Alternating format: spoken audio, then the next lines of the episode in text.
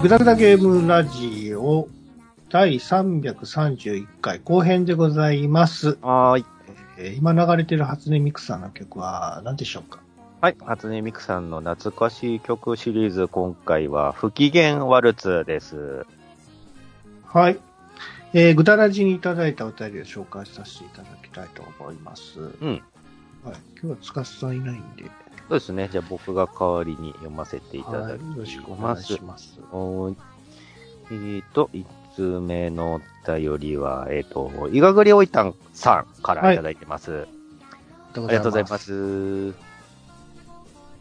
えっ、と、えー決済の際、声優さんが買い物の値段に応じて、えーお買い物楽しかったね、など言ってくれるキャッシュレスサービスはいかがでしょうか？お推しの、推しの声優さんとの、えー買い物気分が得られるのでは、えー続きまして、えーキャッシュレスのサイドエピソード的に語られてましたが、イベント抽選のため、クレーカ決済をするなど、やすさんのお高津熱量に感動しました。とのことでした。ありがとうございます。ありがとうございます。キャッシュレス話の時のエピソードかな。はいはいはい。まあ、今日も京都って僕はいろいろキャッシュレス 活動してきて、もう、あの、110円とかの支払いでも俺はもう小銭は一切、あの、何？財布の中の小銭をつかまないから、クレジットカードでって俺はちゃんとあの、100円とか単位でも言いますから。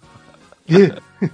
ああ、まあ。だからそう、富谷さんが少し前に、あの、まだまだ、あの、キャッシュレス生活できへんわ、みたいなこと言ってたじゃないですか、ツイッターで。うん言ってたまあそうですああったね。はいはい。いや、全然できるのにって俺は思ってましたよ、それ見ながら。いや、す無理無理無理。だって、あの飲食店は特に厳しいもん。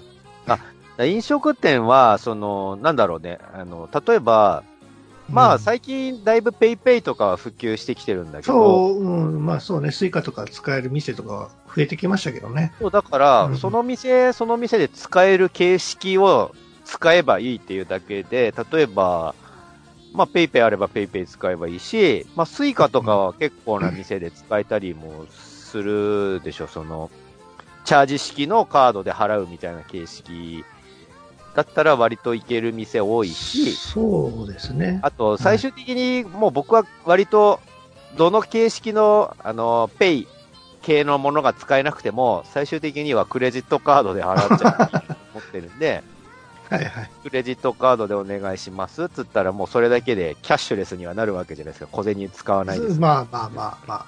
後生産ですけどね。そう、だから、もうそのなんだろう、しばらく僕は小銭というものを触れていない生活が続いてますね。うん。まあ僕もね、あのー今も小銭持ち歩いてないんですよ、実際には。うん、うん、だから、 Suica で対応したり、うん、うん、まあ使える店があったら PayPay とか、うん、えー、 LINE Pay 使ったりもしますけど、うん、まあまあ、あのーでもあの、個人でやってるラーメン屋さんとかは、やっぱり、まだ対応してなかったりするんですよ。いやー。そういう時は、ああ、そうね。あのーカードも使えないってなるとさすがにどうしようもないね。うん、でできない方にもするんで、うん。まあ、そういうとこはしょうがないかなと思ったりしますけども。あ、のーたまにさ、嘘つけって思うんだけど、あの、うん。カードは5000円からなんですっていう、そのさ、金額縛りでクレカの使用条件を言ってくるお店とかあるけど、あれやっちゃいけねえことだから、規約違反なので、うん。クレジットカード会社との、あれ言われると、そね嘘、嘘こけって俺はいつも思って、え、なんだったらちょっと電話で確認してみましょうかぐらいのことはちょっと思うんだけど、まあまあまあね。まあね、うんじゃあセキュリティ関連とかで、ちょっとやっぱりカード見せるのはやっぱり嫌ですよね。えーお店？あのいに飲み屋さんまあ、しょっちゅう行ってるところは別に構わないですよ。チェーン店とか。うんうん。たまにこう、飲み会で知らないところ行くとさ、行ってさ、うんうんクレジットカードで支払うっていうのはちょっと、なんか、なんかやられたら嫌だなと思ったりするじゃないですか。ああ、えっと、金抜かれたりしたら嫌だなってこと？そうそうそう。ああ、まあでも、あの、昨今のクレカって、まあ、支払った時にレシートくれるっていうのが何より大きいんだけど、あと、まあ、引き落とされたらちゃんとその引き落とされた額、こんだけ使われましたよっていうのが、あの、メールでその都度その都度通知が来るんで、まあ。んまり身に覚えがないものをドカって引かれるみたいなことはあんまなかったりするんですけどね。あ、うん。うん。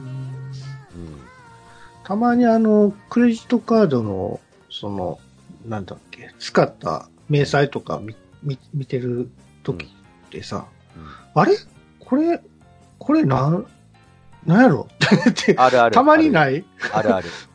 この、この品目、品目で名前全然心当たりないんやけどって、たたまにあるんですよ。たまにあるある、ありますよ。それ、使った覚えないんやけどなと思って、あとあとこう、なんか調べたり、記憶辿ったりすると、あ、そうや、これタクシー使ったんやった、みたいな。そうそう。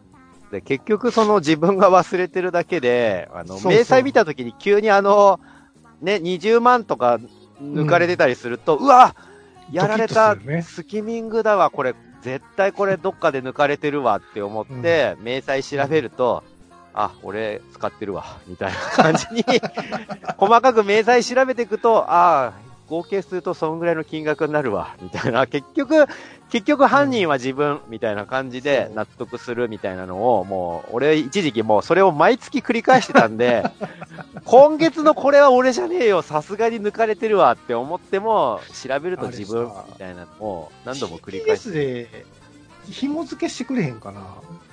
どの場所で決算したかっていうやつ。あ、でも、それもちゃんとあの、あれですよ。あの、僕その、使ったらメールで送ってくださいねっていうのにも入ってるし、あの、あと公式のアプリもちゃんと落として、それで逐一チェックもしてるんで、そういうのを見ると、うん。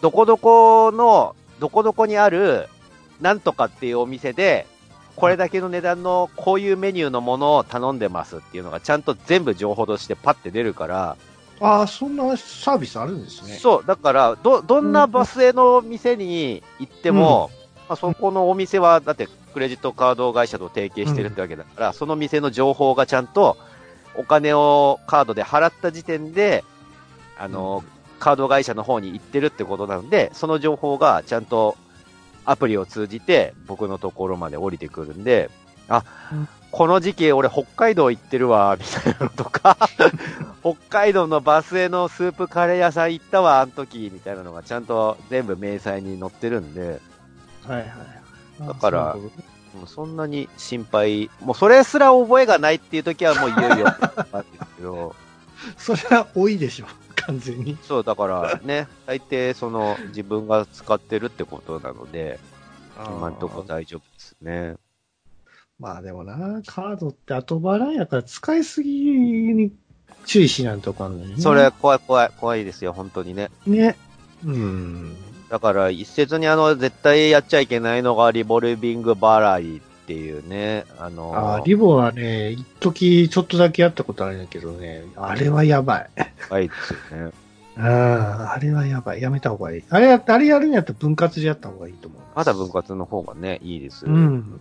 利息は、まあそっちの方が安いと思いますよ。うんはい。ありがとうございあます。りがとうございます。えー、次のお便り。と、ソレトさんかな？うん。えーうん。えースットさん。えーすでに解決してたらすみません。えーディスク、はえっ、と、ファミコンのね、えーディスク版のリンクの冒険は、任天堂スイッチの任天堂オンラインの契約特典で遊べるファミコンエミュレーターで現在配信されてますよ。うんゼルダの伝説も、えーメトロイドもありますので、ぜひ、とのことです。あ、そうなんですね。ええそうなんですね。スーファミのエミュレーターも配信されてます、とのことです。へえ。ええうんえ、え、ニンテンドースイッチでできるのか？ってことですね。ええいいなやるかな。あ、あとは続けてもう一つ読んじゃいますね。はい同じそれと。だから。えっ、と、えー自動販売機連動のアプリ、えーコークオンですが、えー、うんコークオン搭載の自販機によっては、まだ PayPay 等で支払いができないタイプのものもあります。そうなんですよね。えーうんちなみに無料になるチケットを得ると、その自販機で一番高いドリンクを、えー別に好きでもないのに選んでしまう、えー小市民です。とのことです。これは僕も、僕もそうなんですけど、あの、まあ、結構コークオンって、そのコカ・コーラの自販機で使えるアプリなんですけど、結構ポイント、えっと、クーポンを買う、えー買い物するごとにクーポンが溜まってって、で、はいはい。割とすぐ溜まるんですよ。その、本当？うん。僕割と月1溜まんのか回か2回ぐらいのペースでタダでドリンク飲んでんだけど、あの、まあ、縛りで、あの、普通1本買うとクーポン1個、まあ、スタンプが1個ポンってつく。うんそれを15個集めると、うん。好きなドリンク1本と交換ですよっていうシステムなんだけど、えっと、まず月曜日の朝、月曜日そ月曜日買うとスタンプ2個くれますっていうルう。ープと。あと、特定のキャンペーンで、まあ、ジョージアのコーヒーとか、あと、コーンポタージュとか、その、特定の銘柄を買うと、スタンプ2個つきますってキャンペーンを割とちょこちょこやってるんで、それを、あの、まあ、選んで買ってると、まあ、それでも2個ずつついていくじゃないですか。で、あとは、あとは、その、万歩計のシステム、万歩計がついてて、えー週これだけはし歩くと、万歩計でこれだけ歩くと、スタンプ1個あげますよっていうミニゲームみたいなのがついてるんですね、コークオンは。知ってる。知ってる。そうそう。たまる？あの万歩計。え、余裕でたまるけど？富谷さえんどんだけ20歩いてないの？20万歩でワンスタンプでしょ？あれし、1週間だから割と余裕でたまるよ。俺全然歩いてないのかなだから、俺毎回毎回それを毎週クリアしてるから、週いいえ？毎週1個ずつあれが溜まってくんですよ、ポコポコって言って。そんなに歩く？歩く俺？歩く。ええ俺全然たまらへんねんけど。なんでやろう？もしかしたらせなん、設定がなんか、ま、悪いのかもしんないね。なんか、あえ、その、うなん？ハードな、ハードなやつを設定しちゃってんのかもしんないよ。ハード？そんなんあんのか。そう、僕はあんまり無理しないやつにしてるんで、割と1週間歩いたら余裕でもう、あと1日2日残して、もう条件クリアっつってスタンプ毎回もらってるんで、まあそれで1ヶ月で4個ぐらいポコポコポコってくれるわけですよ、スタンプを。だから、その月曜日で2個ずつくれるのと合わせて、割とすぐ溜まるんですね。で、ソレトさんと同じように、あの、特保の、あの、飲むと脂肪の吸収を抑えられるコーラみたいな170円みたいなのを、あえて選んで、毎回買ってますね、チャリーンって。あ、溜まってた。い一本タダで飲めるらしい。ああ、よかったじゃないですか。飲めますよ。うん、でも俺基本的にさ、コンビニで1リットル買って、で、タンプラーに入れて飲んでるんですよ。そっちの方が経済的やし。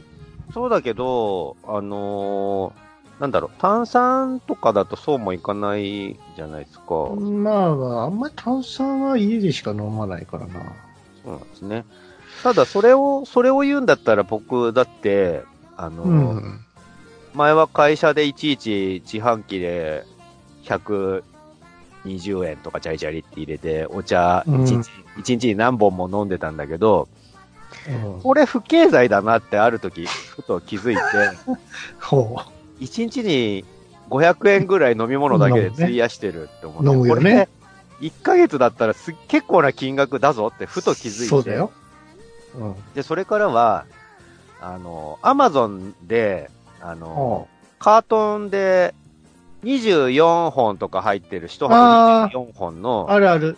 うん。あの、お茶とか、まあ、お茶だ、お茶ぐらいだったら飲んでてもそんな飲み飽きないじゃないですか、毎日そうですね1本ずつ飲んでても。そのお茶を買うと、アマゾンとかだと、安いね。1500円ぐらいで24本買えるんですよ。だから、そうだよね。1本あたりが30円とか、そんぐらいになるのね。え、お茶？お茶1本30円とかなんですよ、500ミリリットル。で、そうなってくと、もうそれを、あの、アマゾンで1個、1箱ポコって買って、朝会社に行くときに、その段ボールからひょいひょいって1本2本持ってくと、それだけで持つんですね、1日。そう。あれさ、この間まで1日500円ぐらい使ってたのが、もうめちゃめちゃリーズナブルって思って、最近はもっぱらそれをしてて、うんまあ、あと炭酸とか飲みたくなったら自販機で落とす、あの、はいはいコークオンで落とすみたいなことをしてるんだけど、はいそうそうそう。そうね。だから僕は、あの、なんか、自販機使うときって、もうほとんど、あの、ジム行ったときぐらいしかないあんですよ。うんうんうんうん。みお水飲みたいから。はいはいはい。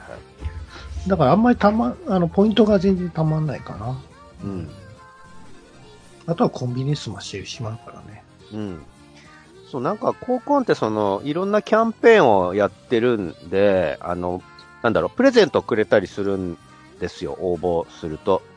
あで、そうそう。な、なんやっけあれ。ワワークマンの、うん。あの、ジャケットっていうか。やってたね。あれ、応募したいのか、応募したいんやけど、うん。指定された、あの、ドリンクを注文しないといけないらしくて、うん。それあんまり飲みたくないんやな。そう。まあそまあれ飲みたくないからさ、ダメやなと思って。うん。うん。でもあの、月曜日2倍っていうのはいいですよね。あれ、いいですよね。なんかう、ん。あれはいいと思いますよ。100円の缶コーヒーとか朝出かけにね、買って飲めば、それ、ポイントポコって2個つくんで、そうそうそう。でそれ繰り返してたら、そのうちまたスタンプが15個溜まって1個タダになるんで、そういうのの繰り返しですね、僕は。どね。うんうんそう、ただ、ソリトさんもおっしゃってたように、あの、俺最初それの解釈がいまいちわかんなかったんだけど、実は、コークオンってその、アプリが使えるイコール、キャッシュレスではないんですよ、実は。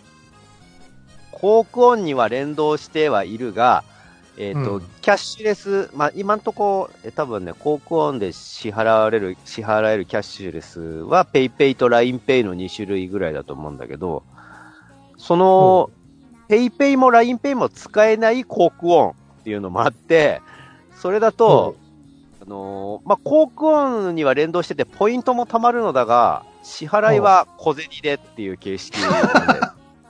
嫌だな、それ。そう、だから、あのー多分、 Coke ON が先にできて、キャッシュレスのその PayPay とかがあ後から乗っかってきたっていうことで、はいはい。えっと、今多分、その、 Coke ON で PayPay が使える自販機が増えていってはいるのだけど、うんまだその、えっ、と、キャッシュレスはできない、えー Coke ON とか、もしくは Coke ON にすら対応してない自販機っていうのも、まあまあ、ちらほらあるかなっていう状況ね。ああ、あるでしょうね。うんまあ僕は Suica で払っちゃいますね。そう、それでも全然いいわけですよ、要はね。それ手っ取り早いですし、あの、いちいち、うん 自販機にもっと近づいてくださいっつって、あの、す Coke ON をこう、あの、接続口のところに持ってって、このスマホでピッてやったりとかするよりも、うんうんあの、 Suica でスパーンって、あの、タッチパネルにスパーンってやるだけでガコって出るのが手っ取り早かったりもするんで、うんうんうん。まあ、その辺はお好きなやり方でって感じかな。あとさ、その、僕はあの、お金も、なんていうのお札とかをさ、あの、持ち歩かずに、どうやってこう、現金を引き下ろせる、引き出せるかをちょっと調べたんですよ。うん。そしたら、プリンっていうサービスがあって、そのサービスを使うと、えっ、と、セブンイレブンで、あの、カードを入れずにお金を引き出したり、お金を預けたりすることができるんですよ。うん、うん、うん、うん。要はスマホでプリンを入れると、うんあのーチャージするときに、えっ、と、セブンイレブンだと、なんかこう、機械があるじゃないですか。うんお金を、うん、うん、うん。あのうん預けたり。ありますね。うん。だそこので、バーコードを読み取って、えっ、と、チャージすることができるんですよ。できます、できます。で、それを今度逆に、バーコードを読み取って、えっ、と、あよが、バーコード読み取らなくていいのか。手打ちで、えっ、と、プリンの、えっ、と、番号があるんで、そこの番号を入力するだけで、お金を引き出すことができるんですよ。できますよしかも、すごいのは、無料なんですよ。1回だけは無料なんですよ。1日あ1回は。のーセブンイレブンの ATM ってさ、実は優秀なんですよね。ね。あの、いろんなその、チャージ形式のカードのチャージとかに、実はセブンイレブンってすごい対応してくれてて、そうそう。だから僕も、なんだっけな、au ペイかなんかのチャージとか一度したことあるけど、あ、カードとかいらねえんだとか思あっ、て。そうそう、いらないですね。そう、そんで、ね、引き落としはお金いるんですよ。あの、LINEPay とか、うん。PayPay、PayPay がで引き出せるのかな？わかんないですけど、あの、他の、あの、何？アプリとかは、あの、お金、手数料かかるんですけど、うん。プリンだけは、うん。あの、1日1回無料っていうことなんで、これはぜひ、ね試していただきたいかなと。はい。手数料取られるの嫌じゃないですか、やっぱり。まあまあお金ね。お金を引き下ろし出したりするとね、うん。かかるから。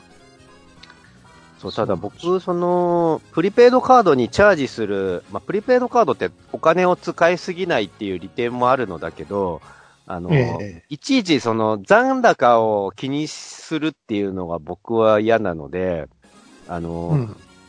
クレジットカードを僕は紐付けちゃって、ああはいはいはいそうはい。お金がなくなったら、そうそうそう、オートチャージにしてるんですよ、僕。やってんの？うん、だから、えっ、と、まあ、細かい買い物とかしてて、その残高、はいはい。プレペイドカードの残高が1000円を切ると、自動的に3000円、そのクレジットカードの方からひょってチャージしてくれるみたいなのを設定してあるんで、だから、それやってから、もうなんかチャージもいらなくなったなって思って、もう普通にスマホだけでずっと決済してるんですけど、なるほどね。オートチャージか。オートチャージ全然やってないな、俺。怖いから。怖いって言っても、でも、やっぱちゃんとその金額がちゃんと常に見えてるから大丈夫じゃない？まあね。う。うん常になんかこう、2、3万入れてますけど、僕。ああ、うんうん安全に。うん。うん。絶対足りないことはないと思う。そうね。なんか逆にさ、あの、プリペイドカードだから割と上限も決められてるじゃないですか。ああ、ありますね、そういうのはね。僕が使ってる auPay なんか、はあの、上限が、一度に使える上限が49,999円までって決まってるんですよ。だから、この間、あの、えっと、お正月に auPay が、えっと、ヤマダ電機とかビッグカメラとかのその電気量販店で20%オフになるキャンペーンっていうのをやってて、僕、はいはいあ、このタイミングで欲しいものがあるって思って、あのーあのータブレット、液晶タブレットを買いに行ったんですね。液タブ。液タブ。で、僕、最近液タブもだいぶ安くなったじゃないですなん。俺のあげるのに？くれんのかなって。うん。そんで、ビッグカメラ行って、いよいよはあ auPay で買おうって思ったら、その auPay の上限のその49,990円よりちょこっとだけ足が出ちゃって、う わあこれ、キャッシュバック分入れたら、この以内に収まるのに、はいはい。この定価がそれよりはみ出ているせいで、auPay では買えないっていうジレンマに陥って、うわー、20%引きでぜひとも欲しい、あの、分割とかもできない。はいはいはい。はみ出た分お金で払いますみたいなのもできないシステムだから、うん。うわー、今めっちゃ買い時なのに逆に買えないみたいな、もどかしい状況になりました、この間。あれ、い一時的にこう、何？限度額をこう 上げることはできない。ね、その、だから俺もやりたかったけど、あの、もう海洋券2倍だみたいな感じで、もわーって、いや、一時的に普通クレジ2倍みたいなのとか、そう、クレジットカードのとかはそういうことできるんですよ。あできますね。そうそうそう。だから、プリペイドっつうのは、その上限が、多分どれもそうなんじゃないかなと思うんだけど、使いすぎないようになのかわかんないですけど、上限が決められてて、まあ、それ以上はどうやってもお金貯められないんですよ、やっぱり。で、そういう、そういう時はもう、諦めて、あの、何、普通にクレジットカードとかで払ってくれってこと。うん。うんままあ、あれかね、あの、その20%キャッシュバックみたいなのも、多分あんまり高いものを買われると、あ額が大きくなっちゃうから、キャッシュバックの。それの、何、支払い、そこまで面倒見きれませんってことだと思うんですよ、多分。そんなにいっぱい払わねえよっていうことなんでしょ、きっと、その上限設けられてるっていうことはね。多分ね。うん。そうそう。なので、まあそんな生活をしてますよね、今はね。はい。はい。っちゃって大丈夫かなははい。い。えー、じゃあ次のお便り。ほら、富谷さん来てますよ。何がですか？おニキさん。えはい。ー、事情はいろいろあったんでしょうけど、冷蔵庫で、えー、検便のおうんおうんを保管はさすがにない。えー、匂いとか移ったら嫌じゃないですか。冷蔵庫用のジップロックで包んで、ギリギリセーフくらいです。俺、それもあったと思うけど、えー、全然嫌そうにしてない富山さんに正直ドン引きです。これね、俺、俺も思ったんだけど、せめて富山さんが面白で言っててくれるならまだゲラゲラっていけたんだけど、富山さんが、いや、何がおかしいんですかぐらいの感じのテンションだったから、俺さすがに引いちゃったんだよね。あ、そうですか。いや、ダメですよ。ダメダメ。なんかね、まあ、そう、い一回ぐらいしかやってないかな、それは。一回、一回でもダメです。なんか夏場のものすごい暑い時期で、これ放置してたらやばくないかなと思って、ほら、なんかこう、ドラマ見てるとさ、なんかこう、あるやんか、そういう化学班みたいなわかる、わかる、わかるよ。検視官がわさこ。う、冷蔵庫みたいなとこにさ、冷えたとこにさその、サンプルを入れたりするシーンがあるやん。はい、はい、はい。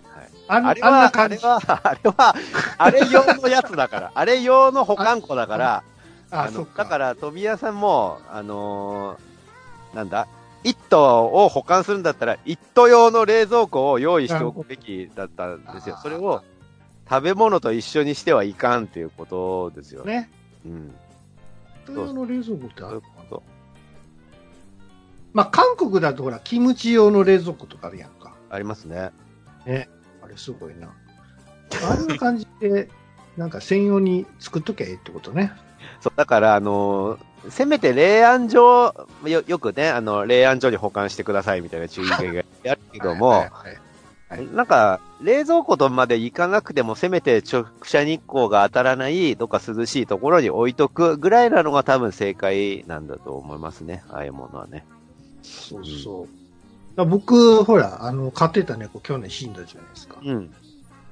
で 猫死んだから、あ、このまま放置してたら臭くなるよなって思ってて、ね。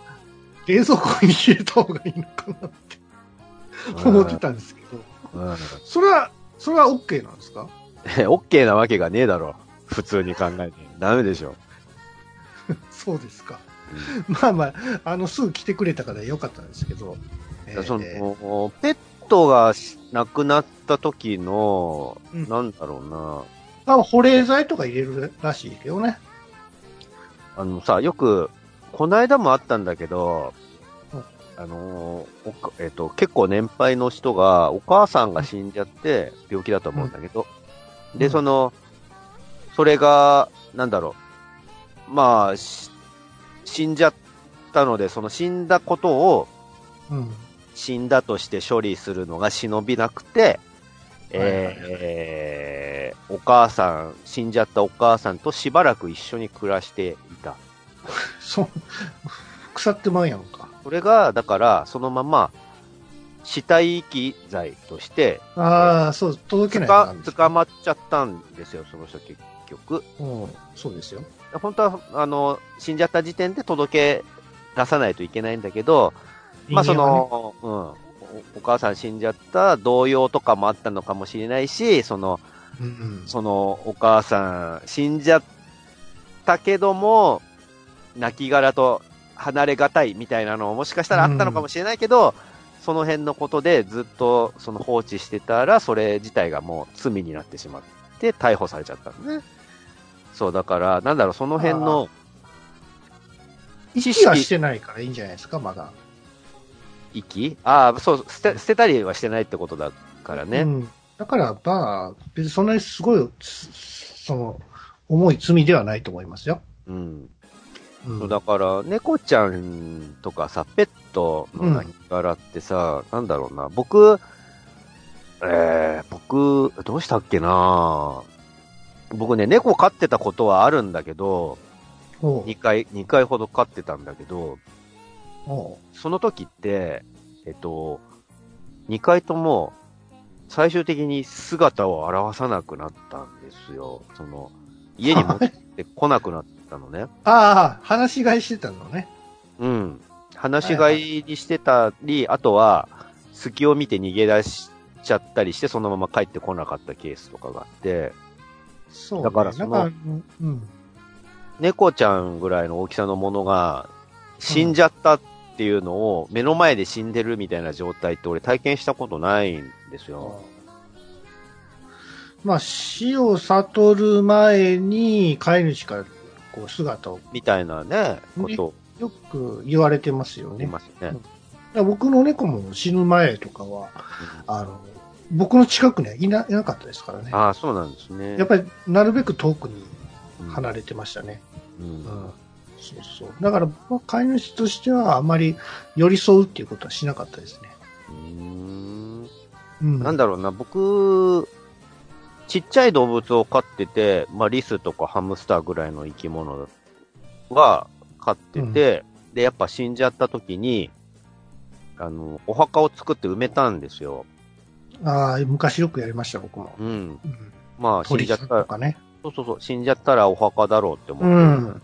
って埋めたんだけそうど、そうそう。さすがに犬猫ぐらいの大きさになったらそうもいかないじゃない？まあ、別に埋めてもいいですよ。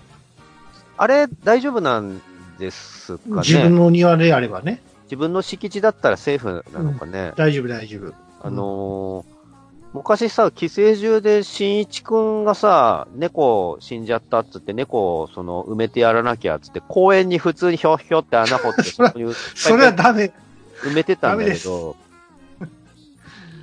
それは公園の所有者のものですからね。あの、うん管理してる、ね、あの、市や区がやってますからね。ダメですよ、それはやっちゃう。おいそれと、なんかその辺に土掘って埋めるみたいなの、ダメだねねさすがに、なんか犬猫ぐらいのサイズになると厳しいですよね、やっぱね。そうですね。まあ、業者に頼んで焼いてもらいましたけども。はい。うんそう、だからその、ね、お、あの、お葬式ちゃんとして、あの、お、お骨になって、で、その後、お墓にちゃんとあ埋めたりとか、あと、ね。うちのおばは、未だにあの、部屋の中に置いてるんですよ、そのん。骨、骨を。あの、ワンちまあ、ゃん納骨でうん、ワンちゃんが亡くなって、えで、お葬式ああ、あって。そういう人いますよ。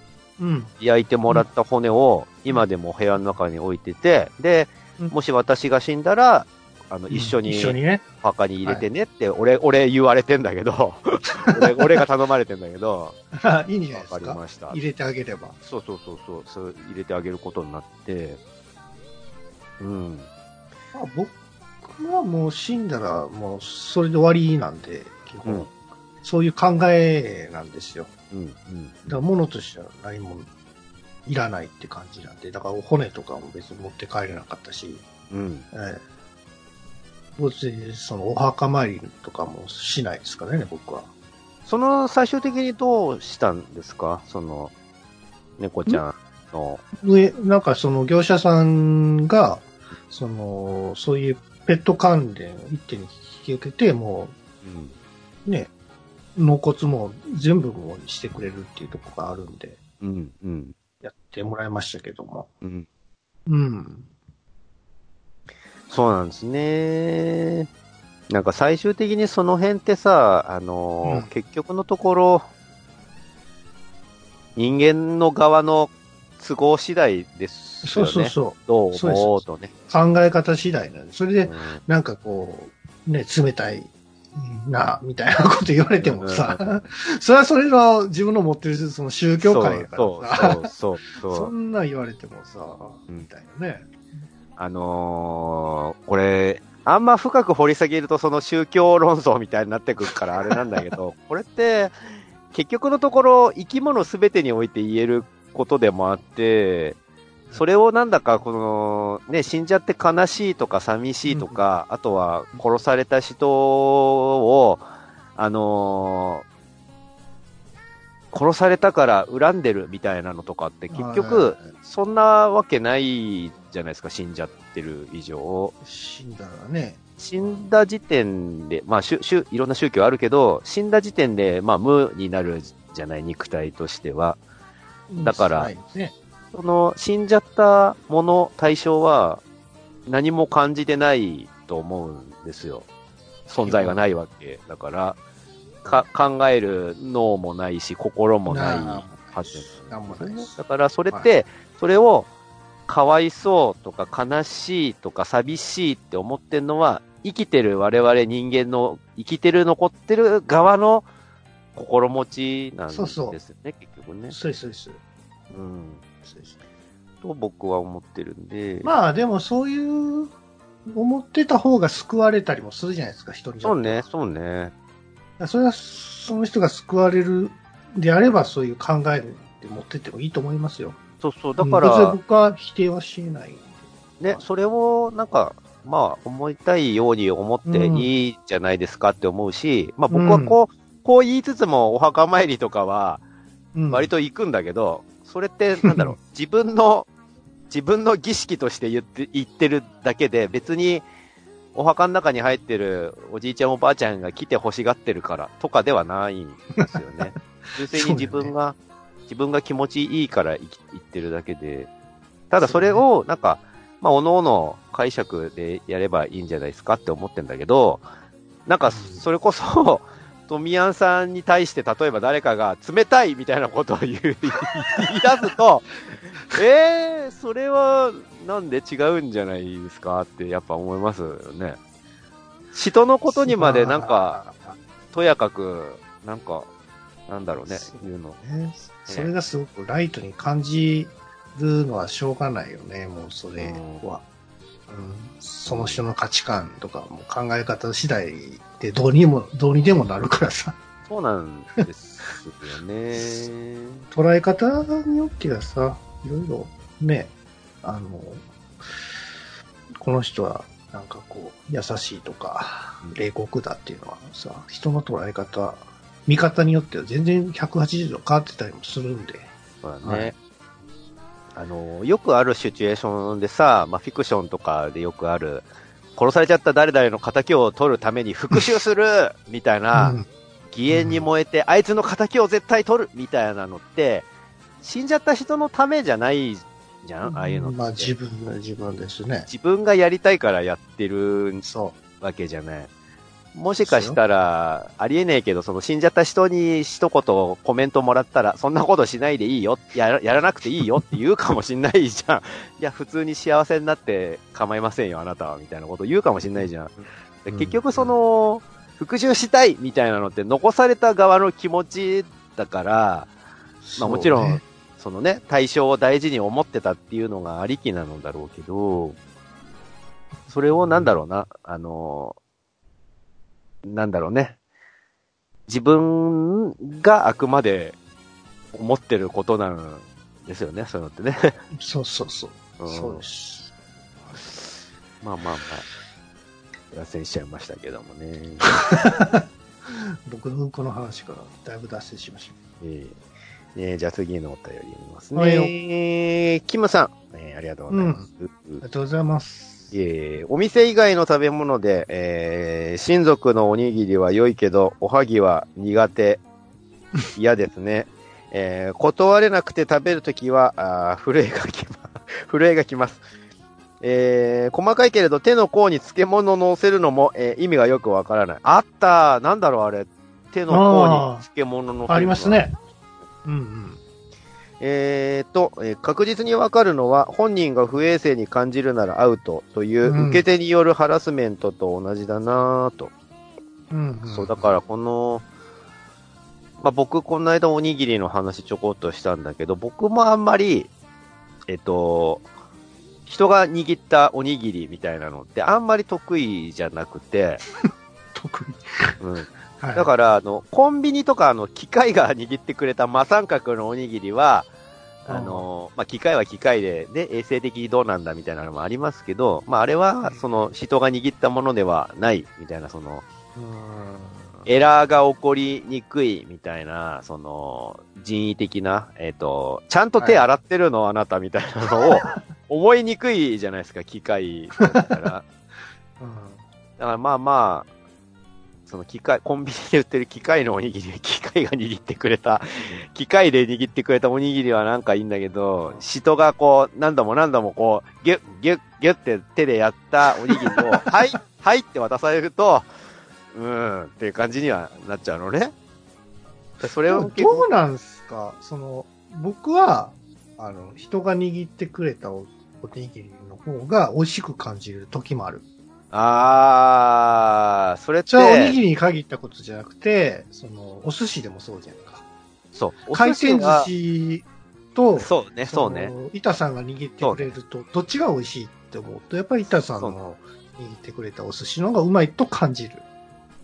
そうう、んそれはわかるし、俺もお寿司うめえって思っちゃってるんで、それ矛盾じゃないですかって言われたらそうなんだけど、あれが、例えば、うん職人前とした板さんじゃなくて、また別の何かが握ってくれた、その辺にいるおじさんが、片手間にキュッキュってあの、よくわかんないけど、こんな感じかなって首かしげながら握ってくれた感じをそれ、は美味しいなんやろ。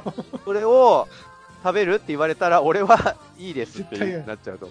そりゃそうやろ。いや、ちゃんと修行して、あの、食、寿司職人になった板さんが握ってくれる が食べ物として美味しいんであって、まあね。そうそう。そうそう、そうなんですよ、ね。おはぎが苦手ってどういうことなんですか、これ？おはぎも、手で握るから。おはぎ、なんなんだろうね。おはぎ、その、塊感かな、やっぱ。うん。おにぎりとおはぎってどう違うの？手で握ってるのであれば。おはぎの方がより、あの、つぶつぶの境目がないえ感じが嫌なんですかね。塊ってんのが嫌なんですね。そうなんや。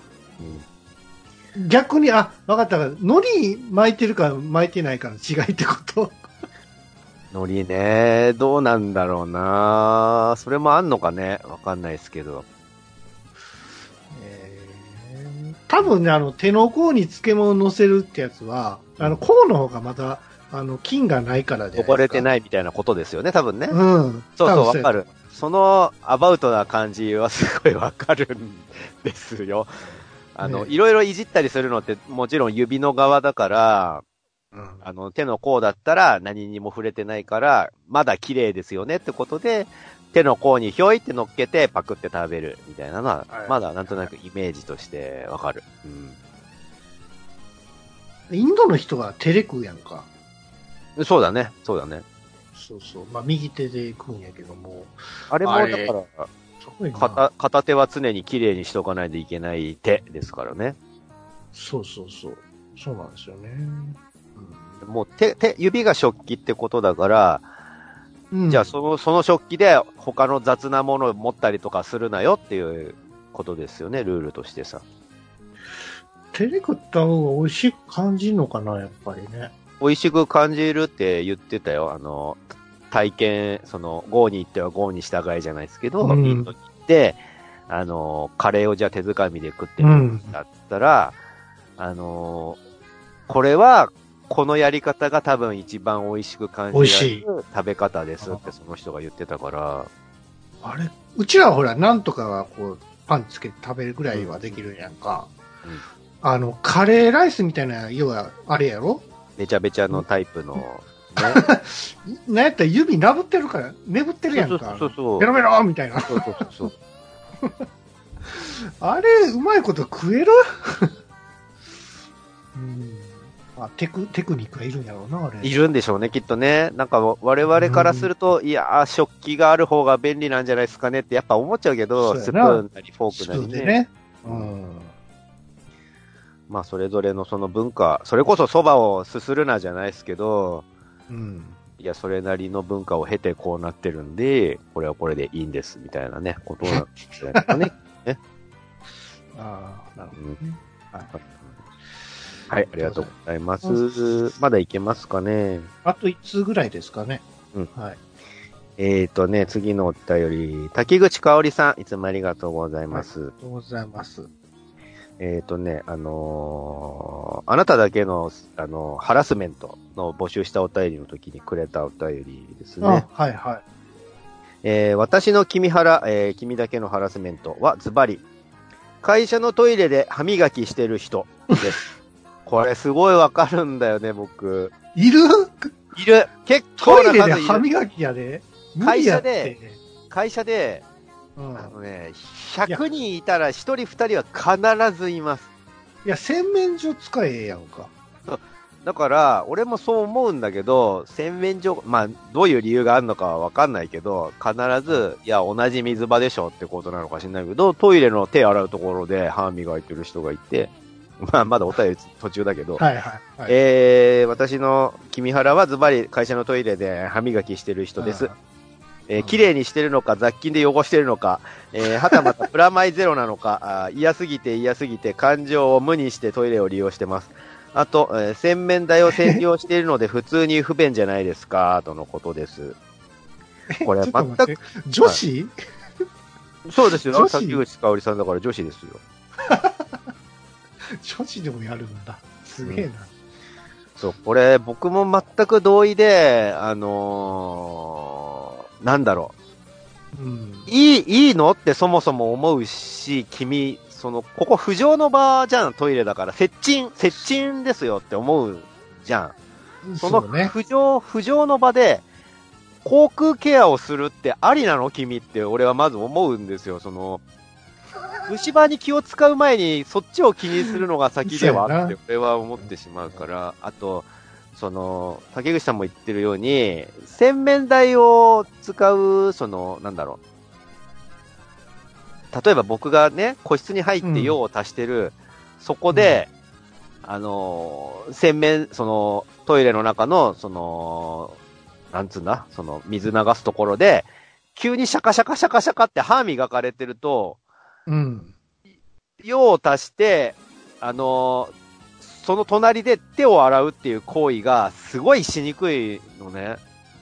ああ。えっ、と、な、なんでかっていうと、その、航空ケアをしてる人の隣で、あの用を足したばかりの人間が手を洗うのはなんか申し訳ない気がして、逆に気を使っちゃうんですよ。確かにね。確かにね。ああ、この人口の中をいじってるから、隣で手洗うの悪いなっていう気持ちになってしまうんですよ、なんとなく。あ、これ洗面所ってあれか。だい、あのー、トイレの洗面所ね。ってことだと思いますよ。僕台所やと思ってた。そう、だから、あの、台所ももちろん会社だからあるんだろうと思うんですよ。あの、給湯室とか、普通に流しとかあるじゃん、会社だったら。うんだから、えーそこ使ってよっていつも思うんだけど、気にしない人はしないよね、やっぱね。あ僕ね、あのー今はもうないんですけど、あのーと、うんと、お風呂、お風呂屋さん？行くじゃないですか。行くじゃないですかっていうか、まあ、あの、お風呂ない時とかさ、うんは、あの、行ってたんですよ、お風呂屋さん。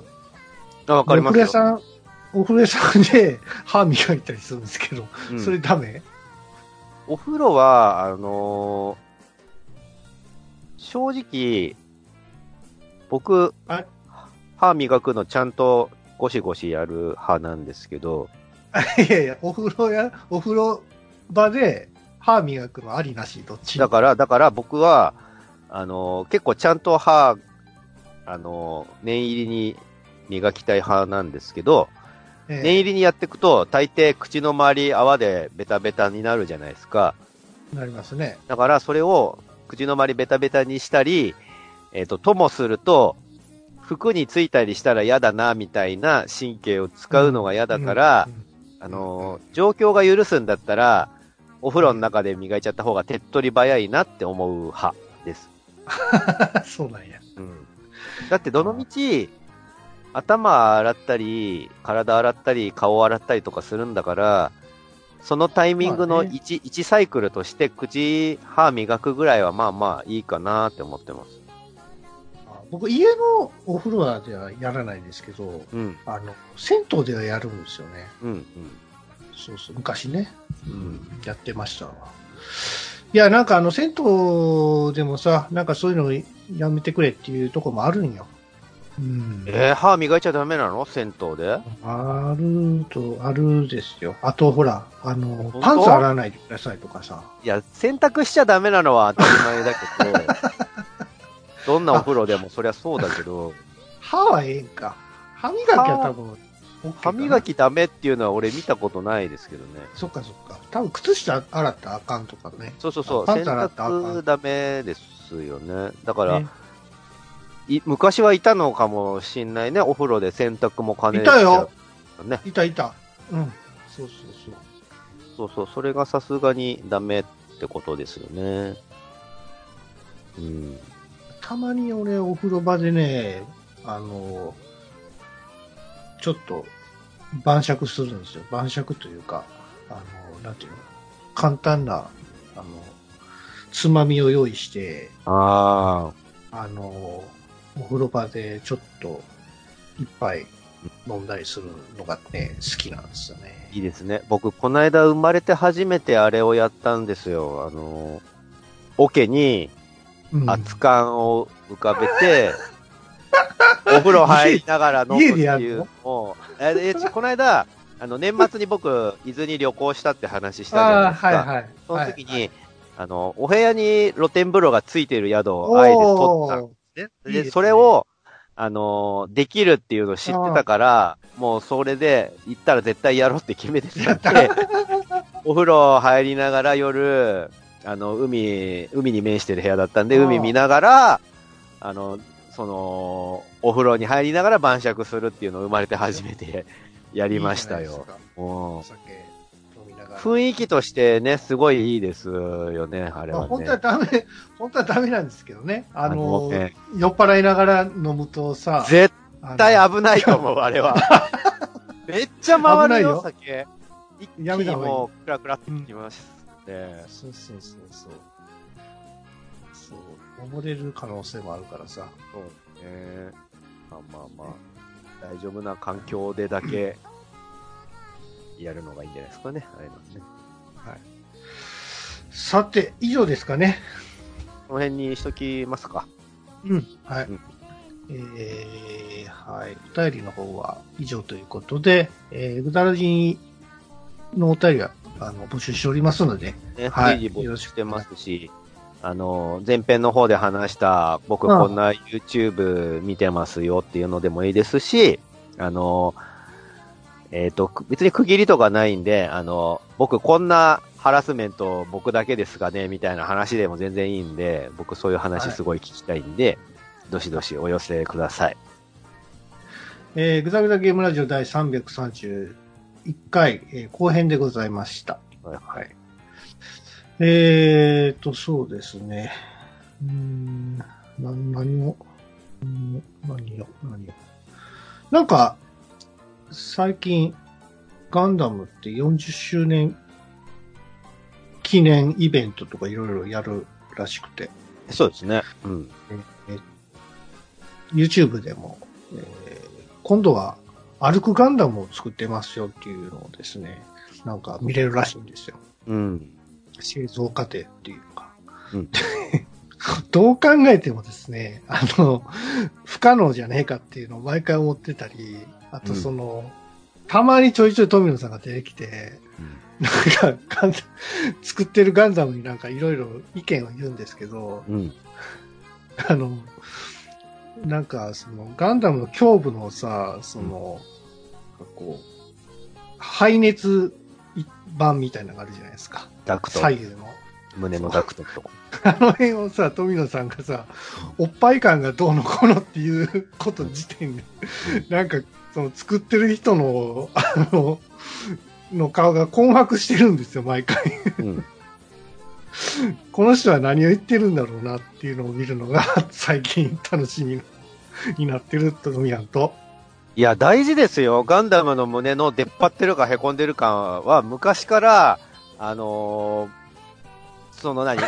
あの、出っ張ってる胸と凹んでる胸、どっちがいいか論争みたいなのは昔からあったから、ありましたよ。で、実際その、飛び出てるバージョンも作られたりしてるんで、プラモデルで、それは割と、えーあの、大事な パーツでもあります。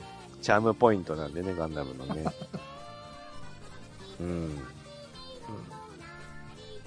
はいえっとね、最近、どの話しようかな。うんあ矢印あんま見ない人っているなって思ってて、矢印ね、世界、世の中に矢印は意外と溢れているのに、矢印の通りに行動しない人っているなって思ってて、あの、例えば床に矢印があって、あの、通路、通路とかに矢印がこう互い違いに書いてあって、その矢印って、あの、行き交う人はこの矢印に沿沿って歩けば、あの、スムーズに通れますよっていう意味の矢印なんですよ。その駅とかによく書いてあると思うんですけど、つまり、まあ、右側通行なら、その反対側も右側通行で、お互い矢印が行き来できるような矢印が床に書いてあるのに、それを見ないで、あのー流れに逆らって歩いてくる人とかいるじゃないですか。で、そういう人に限ってなんか、ぶつかりそうになると舌打ちしてきたりとかして 嫌なんですけど、いや、矢印書いてあるでしょここっちが正しいでしょって俺いつも思うんだけど。あのね、こないだは、あのーガチャガチャを回してる人が、ガチャガチャってお金ひょんって導入したら、あのー多分、統一されてると思うんだけど、左にくるくるって回すんですよ。それで、左に回すことでコロコロンって出るシステム。これって多分共通じゃないかなと思うし、そのコロコロのその回すレバーに矢印が書いてあって、あの、えっ、と、うん時計と逆回しか。逆時計回しの矢印が、わかりやすく書いてるのに、この間僕が見かけた人は、一生懸命それを右側に回そうとしてて、回らない回らないって言ってるんですよ、大声で。なんで壊れてんの？みたいなこと言ってて、いや、矢印が、矢印が左向きに書いてあったら、それはそっちに回せってことじゃんって思って しばらくそれこう、見てたんだけど、ずっと気づかないで、一生懸命右に回そうとしてて、その矢印に気づかない人って何なんだろうなって思って、え、だって、あれ、右回しじゃないの？あれ右回しだ。いや、左回しじゃない？もともとは右回しなんでしょ？あの、ガチャガチャっていうのは。あれ、そうだっけ？左回しじゃない、だって、だって、お金を右手で入れて、左で、左手で回すから、左ま、え、右回しになるじゃん。いや、お金を投入してそのまま右手で回すから左回しなんじゃないの？操縦してみうんまあ、右手で回すか左手で回すかどっちかなによっては回転の仕方が変わるよね。あれ？逆だっけ？まあ、どっちでもいいんですけど、どっちでもいいんですけど、その、ええ。何？矢印書いてあるんだから、矢印の通りに回せばいいじゃん、うんことなのに、案外その、矢印は見ない人って多いんだなーって思って、先入観。うん、僕割とその、駅の地下とか歩いてても、すぐ矢印探して、あの、行きたい場所の向きの矢印を探して、そっちに行くっていうのを割とやってるんで、うんいや、矢印に従って生きてる派なんですけど、僕は。で、案外矢印見てない人も多いんだなと思った安そうですねでした。はい。はい。はい。それでは皆さん、さよなら。さよなら。そんな君につら